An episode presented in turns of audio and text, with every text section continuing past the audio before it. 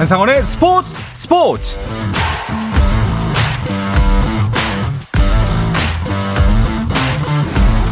스포츠가 있는 저녁 어떠신가요? 아나운서 한상원입니다. 오늘 하루 이슈들을 살펴보는 스포츠 타임라인으로 출발합니다.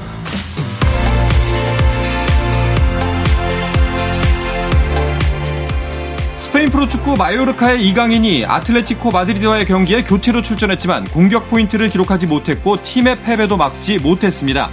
프리미어리그 토트넘의 손흥민은 내일 새벽 맨유와의 중요한 일전을 준비하고 있는데요. 이 소식들은 잠시 후에 해축통신에서 자세하게 전해드립니다. 미국 메이저리그 샌디에고의 김하성이 시카고 컵스전에서 올 시즌 네 번째 멀티히트와 함께 빅리그 첫 한 경기 도루 두 개를 기록했고 팀도 5대 3으로 승리했습니다. 피츠버그의 배지환도 처음으로 한 경기에 도루 3개를 성공했는데요.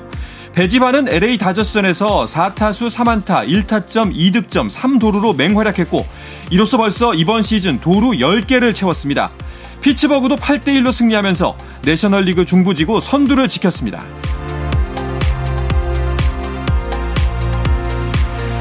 불펜이 무너진 프로야구 삼성과 타선이 부진한 키움이 맞트레이드를 단행했습니다. 삼성은 베테랑 내야수 이원석과 2024년 신인 드래프트 3라운드 지명권을 주고 대신 키움에서 우완 불펜 투수 김태훈을 영입했는데요. 삼성은 김태훈을 주축 계투로 활용할 것으로 보이고 베테랑 이원석은 장타력을 갖춘 내야수인 만큼 키움 타선에 활력을 불어넣을 것으로 기대되고 있습니다.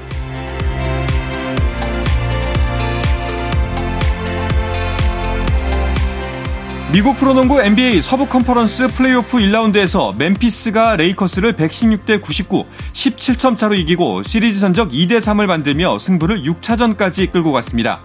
골든 스테이트는 새크라멘토를 123대 116으로 잡으면서 3승 2패로 우위를 점했습니다. 동부 컨퍼런스에서는 8번 시드 마이애미가 정규리그 1위 밀워키와의 5차전 연장전 끝에 128대 126으로 이기고 시리즈 전적 4승 1패로 앞서며 2라운드 진출을 확정했습니다. 밀워키를 이긴 마이애미의 2라운드 상대는 클리브랜드를 106대 95로 이기고 4승째를 거두며 2라운드에 진출한 뉴욕입니다.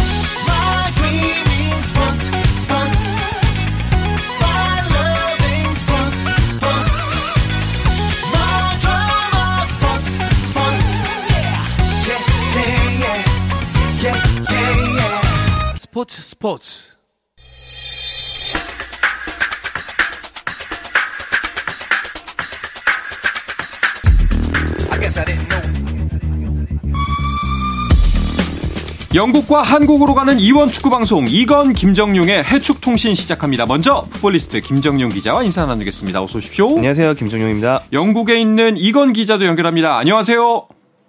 네, 안녕하세요. 영국 런던에 있는 이건입니다. 아, 이건 기자 목소리가 침울합니다. 이건 기자 그 얼마 전에 참사 수준의 대패 현장에 계셨죠? 네, 그렇습니다. 정말 참사였고요. 어안이 네. 벙벙해졌던 경기였습니다. 아. 23일 밤이었는데요. 아, 영국 뉴캐슬 세인트 제임스 파크에서 열린 아, 뉴캐슬과 토트넘의 경기였습니다. 토트넘이 이날 경기에서 승리를 해야지 4위권 다툼에 계속 경, 이제 경쟁에 참여를 할 수 있었는데 아, 뭐 승리나 무승부는커녕 그냥 1대 6으로 참패를 당하고 말았습니다. 네. 특히나 이제 경기 시작하고 1분 만에 첫 골을 내줬고 다섯 골 내줄 때까지 경기 시작 후에 이제 딱 21분이 걸렸습니다. 21분 만에 다섯 골 내준 거는 프리미어리그 역대 최단 시간 다섯 골 실점에 역대 2위에 해당하는 불명예고 꼭 승리해야 되는 경기에서 패배를 하면서 뭐 사실상 4위 경쟁은 물 건너갔다라고 음. 보시면 될 것 같습니다. 그러니까요. 이게 이 경기가 뭐 승점도 중요하지만 무조건 이겨야 되는 경기였잖아요. 뭐 네. 1대 6이 중요한 게 아니라 그런데 어, 1대 6 패배는 진짜 어안이 벙벙하다는 표현이 정말 딱 정확하네요. 네, 그렇습니다. 이 손흥민 선수는 토트넘에 온 뒤에 다섯 골차 패배를 당한 적이 없다고 그래요. 음. 처음입니다. 그러니까 뭐 좀 충격적이겠죠. 네. 어, 안 쓰던 전술을 쓴 것이 어, 굉장히 큰 페인으로 많이 네. 지적이 되고 있는데요. 원래 이제 3백 위주의 약간 좀 보수적인 전술을 써왔는데 그럼에도 불구하고 수비가 불안한 팀이었거든요. 네. 이번 경기에 과감하게 수비수를 한 명 줄이고 포백으로 전환하는 선택을 했는데 굉장히 큰 악수가 됐습니다. 음. 사실 그 사후 약방문이지만 콘테 감독이 경질하는 게 옳았느냐라는 얘기가 이제야 다시 또 나오고 어. 있는 중인데 왜냐하면 그 뒤에 대책이 없었다는 거죠. 네. 그 다음에 최근 경기력을 보니까 이건 선수들 개개인의 컨디션이 떨어진 게 팀의 문제였지 전술 문제가 아니었는데 어. 감독 바꾼다고 선수들 컨디션이 올라오느냐라는 의문이 또 있는 겁니다. 그래서 저희 방송에서도 저를 비롯한 다들 좀 콘테 감독 때 경기력은 좀 나빠 보여도 어쨌거나 성적이 5위 연주를 유지하고 있지 않느냐 이런 네. 얘기를 했었는데 과감하게 전술을 바꾸는 등의 여러 가지 수를 썼지만 결국엔 이제 추락하는 걸 막지 못하고 있습니다. 뭐 사실 과감한 변화, 뭐 실험 다 좋은데 이 경기는 그러면 안 되는 경기였잖아요. 영국 현지에서도 비판이 엄청나죠. 그렇습니다. 그냥 그냥 진 것이 아니라 1대 6으로 패배. 그것도 사실상 경기 결과가 1대 6이었지. 그 뉴캐슬의 골이 계속 들어갔다면 뭐, 1, 뭐 10대 0, 1대 10, 뭐이 아. 정도의 어, 그런 대패도 예상할 수 있었으니까 경기력이 완전히 무너졌기 때문에 비판들이 많이 쏟아졌고 뭐 선수라든지 코칭 스태프에 대한 어 이거는 선수도 아니다 아니면 코칭 스태프도 아니다 라는 원색적인 비난들도 쏟아졌습니다. 그래서 이제 경기 후에 어, 그 다음 날에 크리스티안 그 스텔리니 코치가 결국에는 짐을 싸서 이탈리아로 돌아갈 수밖에 없는 상황이 됐고요. 토트넘 같은 경우에는 성명서를 발표했는데 이 성명서를 발표한 명의도 다니엘 레비 회장이 직접 어, 성명서를 발표하면서 결국에는 가장 궁극적인 책임은 나에게 있다. 라고 음. 하면서 팬들에게 사과를 했고 후속 조치로 어, 토트넘은 그날 경기에 원정 응원을 온 토트넘 팬들을 위해서 티켓값을 보상을 하겠다, 환불을 해주겠다라고 발표를 하면서 환불 절차에 들어갔습니다. 그리고 또 선수단도 뭐 손흥민 선수를 이제 어, 포함해서 선수단도 사과에 동참을 하면서 뉴캐슬 원정 참사는 정말 팬들에게 죄송한 일이다. 라는 어, 그런 글들도 올리면서 이 사태 수습에 나서는 모습입니다. 네. 그 앞서 이건 기자도 지적을 했지만 이 경기를 반드시 이겨야만 4강 경쟁을 계속 할 수 있는 상황이었는데 어, 패배를 했기 때문에 사실상 4강 경쟁은 물 건너갔다 이제 힘들다라고 봐야 될까요? 네, 그렇습니다. 5위에서 좀 오래 있었던 토트넘, 그러니까 3위, 4위에 있던 뉴캐슬 메뉴 중에서 한 팀만 잡으면 네. 혹시 모른다라는 얘기를 해왔는데 뉴캐슬 전 패배도 있지만 그 전에는 하위권의 본모스한테도 졌죠. 최근 네. 2연패를 하면서 굉장히 멀어졌습니다. 그 지금은 7위로 떨어졌어요. 그러니까 음. 토트넘이 제자리 걸음으로 승점을 못 쌓고 있는 사이에 토트넘 밑에 있던 네. 6위, 7위 팀들이 다 이기면서 토트넘 위로 올라왔거든요. 그래서 어 지금 7위인데 4위 메뉴보다 두 경기를 더 하고 승점 6점 차로 뒤쳐져 있기 때문에 어떻게 보면 4경기 격차라고 할 수 있습니다. 그래서 어 이진 잘라말할 수도 있어요. 4위는 불가능하다. 어, 그 물론 산술적으로 남아 있지만 뭐 각종 AI의 계산으로도 확률이 1% 정도 음. 거의 뭐 불가능에 수렴하는 그런 확률이 되었고요. 현실적으로 이제 바로 위에 5위, 6위까지 올라가는 걸 목표로 삼아야 되는데 음. 바로 위에 6위가 리버풀입니다. 네. 뭐 쉽진 않습니다. 우리가 이제 제일 싫어하는 경우의 수를 따지면은 불가능한 것은 아니지만 이제 실질적으로 봤을 때는 어 불가능에 가깝다. 거의 그렇습니다. 네. 그리고 그 토트넘의 다음 상대가 맨유잖아요, 이건 기자? 네, 그렇습니다. 이제 한국 시간으로 내일 새벽에 토트넘은 홈에서 맨유를 상대를 합니다.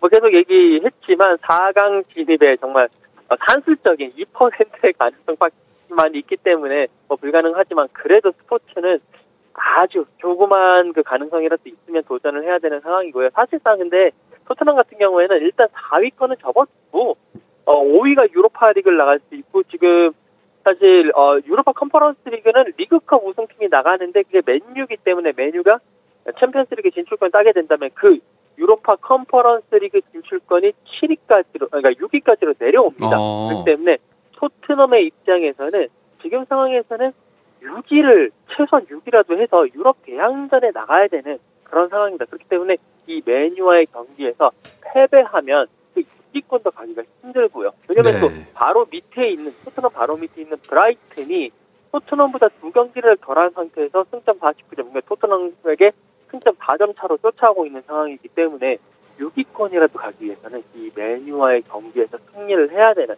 그런 상황이 됐습니다. 네. 뭐 말씀하셨던 것처럼 스포츠라는 게 뭐 만약의 경우라는 게 분명히 있으니까요. 얼마 전에 여자 배구 챔피언 결정전은 100%를 뒤집기도 했어요.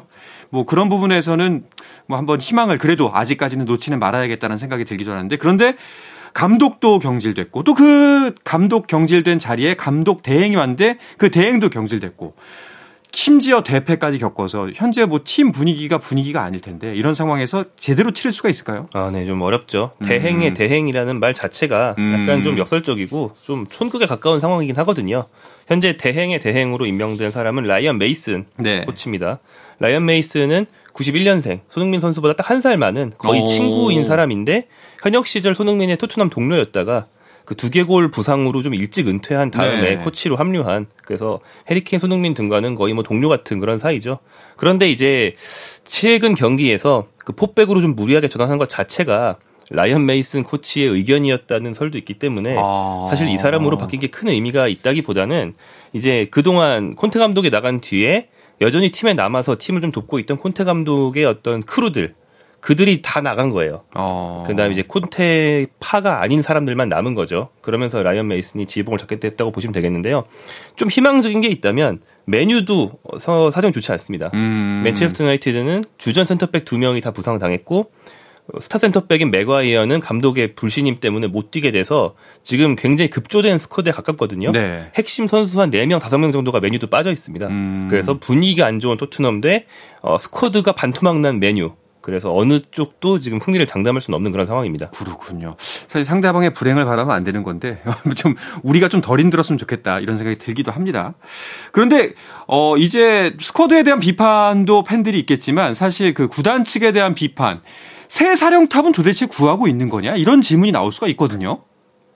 네, 그렇습니다. 지금 토트넘이 어, 지난 3월 A매치 기간에 안토니오 콘테 감독을 경질, 그러니까 뭐 공식적으로는 상호 합의에 의한 계약 종료지만 어쨌든 사실상 경질하고 난 이후에 어, 일단 공식 발표로는 이번 시즌은 크리스티안 스텔리니 코치를 감독 대행으로 삼아서 가겠다라고 음. 했습니다. 그러나 스텔리니 코치가 다시 경질 당하면서 라이언 메이슨이 지금 이봉을 잡고 있는데요. 어, 이런 상황이 됐으니까 지금 토트넘 입장에서는 남은 6경기 이제 메뉴전까지 하고 나면 5경기가 남았는데 이 경기를 최대한 어, 많은 성적을 내야 되는 상황이고 특히나 지휘부가 이렇게 리더십 부분이 흔들리면 안 되기 때문에 빨리 사령탑을 물색을 해서 지금이라도 데려와야 된다라는 그런 의견들이 많이 나오고 있습니다. 그런데 지금 현실은 그렇지가 못한 게 토트넘이 계속 좀 시간을 가지고 어, 새 사령탑을 계속 접촉을 하고 선임을 하려고 하고 있었던 상황이고 여기에 새 사령탑 후보들이 조금 애매합니다. 사실 이제 마우리티오 포체티노 감독을 데리고 오고 싶어 했는데 이 포체티노 감독은 지금 첼시 쪽으로 많이 기울이고 있고요. 네. 그리고 이제 루이스 엘리케 감독과의 협상은 제대로 안 되고 있고 뭐 나머지 뭐 예를 들어서 뭐 지네딘 지단이라든지 이런 감독들은 올 이유가 없는 감독들이고요. 결국에는 그 율리안 나겔스만 감독이라고 옛날에 RB 라이프치히와 바이에른 뮌헨 그 감독을 했었던 음. 감독인데 이 감독과 다시 접촉을 하면서 특히 이번에는 나겔스만 감독이 처음에는 나 토트넘 안 간다. 라고 이야기를 했었는데 지금 나겔스만 감독도 이래저래 갈 곳이 없는 상황이거든요. 사실 네. 나겔스만 감독이 첼시에 가려고 했었는데 첼시에는 포테시노 감독이 갈 것 같고 레알 마드리드는 안첼로티 감독을 유임시키려고 하고 있기 때문에 나겔스만 감독이 직접 어, 토트넘 한번 만나보자 라는 이야기까지 나왔어요. 그렇기 때문에 지금 상황에서는 나겔스만 감독이 올 가능성이 상당히 높아지고 있는데 과연 이 감독이 언제 올 것이냐 이것이 지금 관건이 되고 있는 상황입니다. 그렇군요. 포체티노 감독이 첼시로 가는 건 거의 기정사실인가요? 뭐 아직 확정된 기사는 없지만 네. 그런 관측이 현지 음. 보도에서 지속적으로 나오고 있고요. 네. 그래서 첼시 같은 경우는 지금 이 팀도 정말 촌극입니다. 음. 어, 이 지금 네 번째 감독이에요 이번 시즌만. 그런데 그 네 번째 감독으로 이번 시즌만 잘 수습해 달라는 뜻에서 팀 레전드인 램파드 감독 대행을 선임했는데 네. 램파드 부임 이후에 5연패입니다. 아. 정말 최악이거든요. 그래서 이제 그 수습도 못하니까 램파드를 당장 내보내야 되는 거 아니냐라는 말이 나오고 다섯 번째 감독을 선임하자는 말이 나올 정도인데 아무튼 다음 시즌 차기 감독으로는 포체티노 감독이 가장 유력한 것으로 알려져 있고요. 네. 그래서 첼시가 포체티노로 갈 경우에는 첼시라는 경쟁자가 없어지니까 음. 토트넘이 뭐 나겔스만 같은 대어랑 계약할 수 있는 길이 열리는 거죠. 토트넘 입장에서는 굉장히 고마운 일입니다. 아, 그렇군요. 그런데 이렇게 사실 팀 상황이 계속해서 안 좋아지면은 가장 그 토트넘의 팬들이 걱정하는 부분, 케인이 토트넘을 떠나지 않을까 이런 지점이거든요. 네, 맞습니다. 해리 케인 선수 지금 이제 토트넘과의 계약이 내년 여름까지 되어 있습니다. 근데 이제 케인 입장에서는 자신이 사랑하고 자신이 계속 뛰어왔던 이 토트넘이 너무 흔들리고 있고 음. 특히나 케인이 프로 데뷔 이후에 아직까지 우승이 딱 한 번도 없습니다. 아. 이런 상황에서 메뉴라든지 바이에른 미넨이라든지 계속 빅클럽들이 케인을 노리고 케인에게 좀 더 많이 주겠다 여러 가지 이야기들을 많이 하고 있습니다. 그렇기 때문에 어, 토트넘 입장에서도 케인을 계속 묶어두기가 좀 쉽지만은 않은 상황이 되고 있고 특히나 이 현지의 분위기 자체가 예전에는 뭐 지난 시즌 지난 시즌 같은 지난 시즌까지는 그래도 케인이 토트넘에 있어야 되지 않겠느냐라는 음. 그런 어, 의견들이 많았는데 지금은 이 의견들이 많이 바뀌어가지고 그래 이제 케인이 우승컵을 위해서라도 우승 메달을 위해서라도 이제는 토트넘이 풀어줄 때가 됐다. 놓아주자. 그 정도 봉사했으면 네. 네, 그 정도 봉사했으면 놓아주자라는 네. 그런 여론이 바뀌고 있기 때문에 지금 상황에서는 케인은 또 다시 한 번더 어, 팀을 나가고자 할 거고 토트넘은 케인을 팔지 않겠다라고 하면서 충돌이 불가피해질 것으로 보입니다. 뭐 이게 고집 부린다고 될 일은 아니고 사실 우리는 그저 이제 손흥민 선수가 좀 걱정될 뿐입니다. 네, 사실 네. 손흥민 선수는 나가기 쉽지 않거든요. 네. 네, 케인까지 나가면 우승할 확률이 더 떨어진 팀이기 때문에 음. 지금 서른 줄이 된 손흥민 선수가 좀 걱정이 될 수밖에 없습니다. 그렇군요.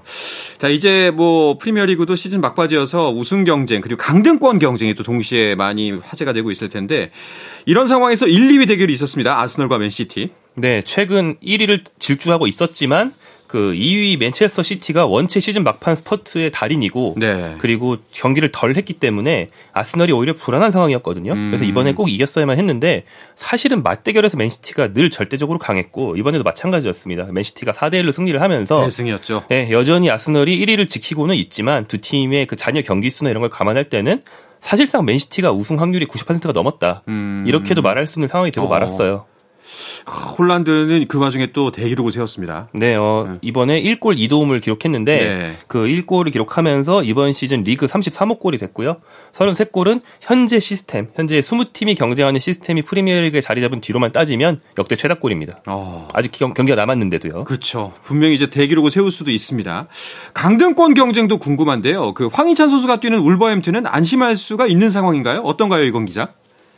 네, 어, 황희찬 선수가 뛰고 있는 지금 울버햄튼 어, 일단은 예, 안심하고 보셔도 될 것 같은데 울버햄튼이 이제 최근에 열린 크리스탈 팰리스와의 경기에서 2대 0으로 완승을 했습니다. 아, 1대 0으로 완승을 했습니다. 그러면서 이 승리를 통틀어 이게 힘입어서 13위로 어, 반등을 했고요. 지금 강등권과는 어, 9점 차를 어, 음. 어, 지금 하고 있으면서 상당히 이제 남은 기간에는 9점 차, 8점 차, 9점 차 이 정도면 사실상의 강등의 위험은 없다. 네. 이제는 볼버햄튼이 조금 더 위로 올라갈 일만 남았다. 그 싸움만 하면 된다. 라고 보시면 될것 같습니다. 황희찬 선수 다음 시즌도 프리미어 리그에서 볼 가능성이 높아지고 있습니다. 다행입니다. 그렇다면은 어, 이미 승격이나 강등이 확정된 팀이 있나요? 네, 어, 강등은 확정된 팀은 없습니다. 음. 프리미어 리그가 전력이 상당히 평준화돼서 네. 지금 절대 약자는 없거든요. 음. 하지만 그럼에도 불구하고 최하위 사우샘프턴은 상당히 유력하고요. 네. 그 위에 있는 에버턴과 레스터 시티는 정신만 똑바로 차리면 지금 생존 순위에 있는 어, 리즈 유나이티드나 노팅엄 포레스트를 끌어내리고 살 수도 있는 상황입니다. 올라오는 팀은 이부 리그에서 우승을 이제 눈앞에 두고 있는 번리, 네. 그 다음에 나란히 승격을 확정한 셰필드 이 두 팀은 승격이 확정이 돼 있고요. 나머지 한 팀은 플레이오프를 통해서 정해집니다. 알겠습니다. 자, 그런 와중에 이탈리아에서 뛰고 있는 김민재 선수는 곧 우승컵을 들어올릴 것으로 보인대요. 이야기는 잠시 쉬었다가 와서 계속해서 나누겠습니다.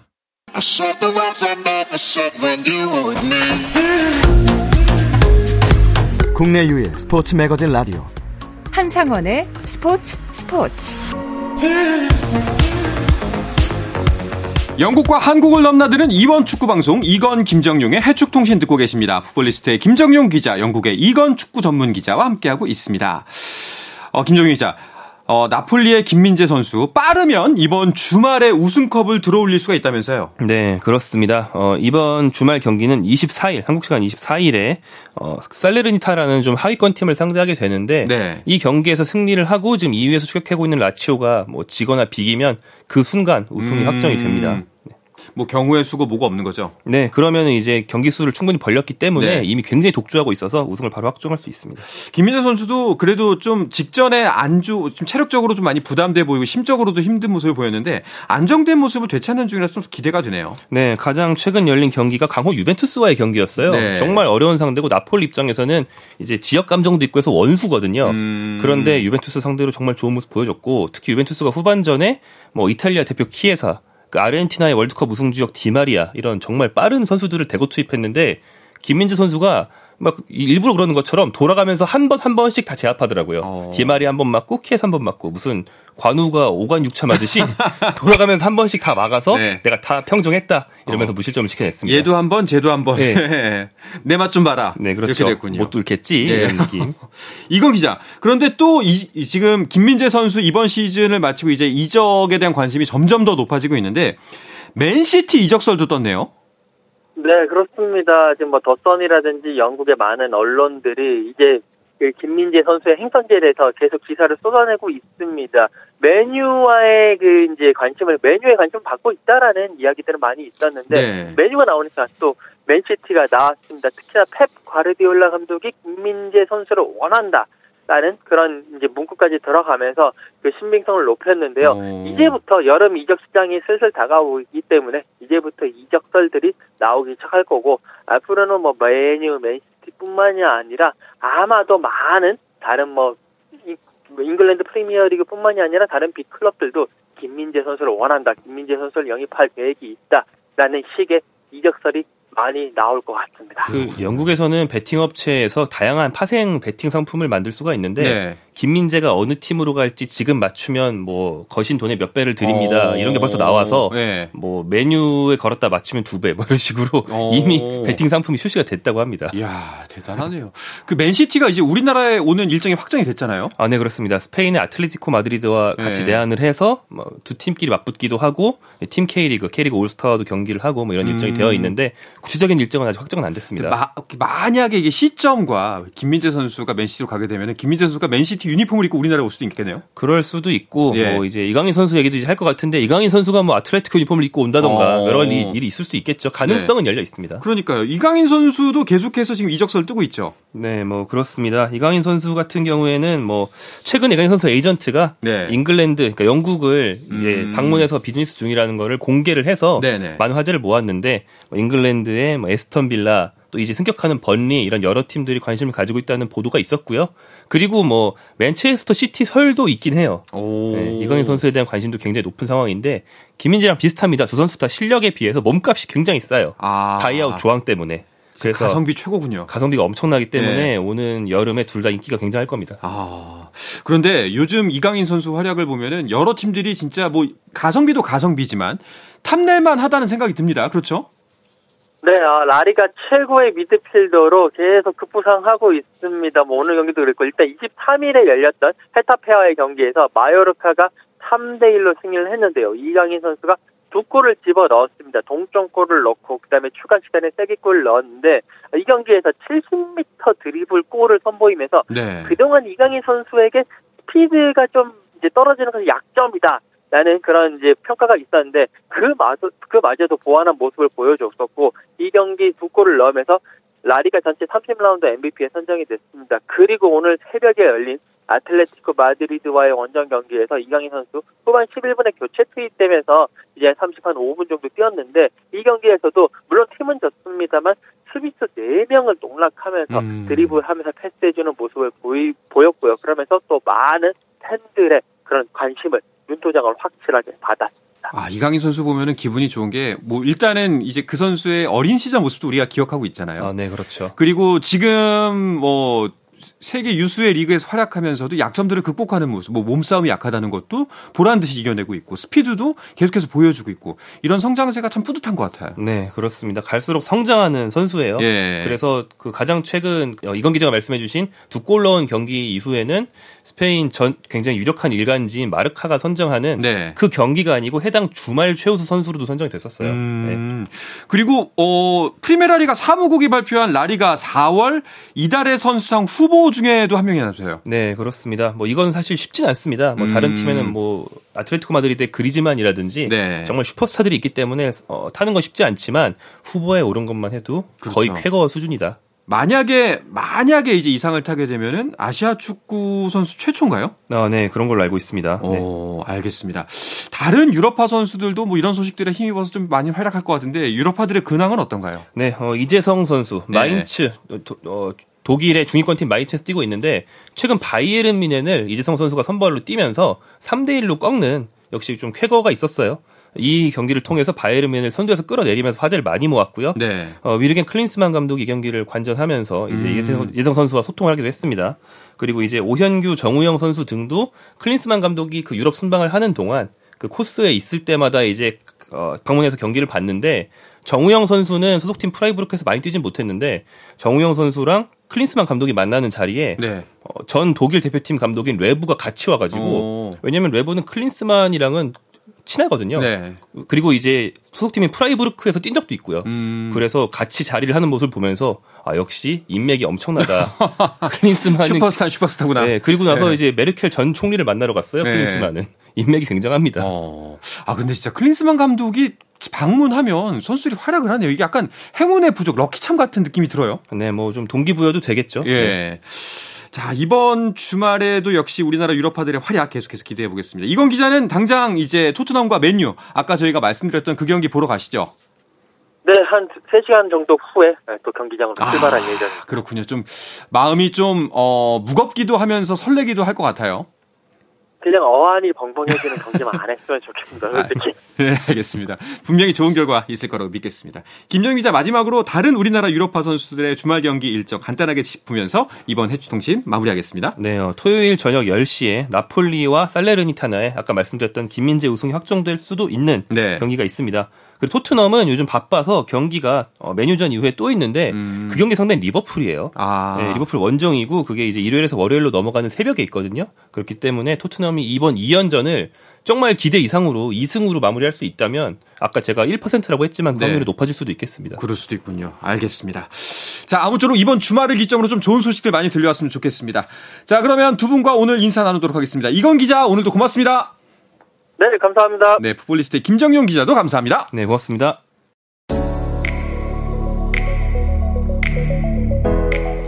자, 내일도 저녁 8시 30분에 뵙겠습니다. 한상원의 스포츠 스포츠!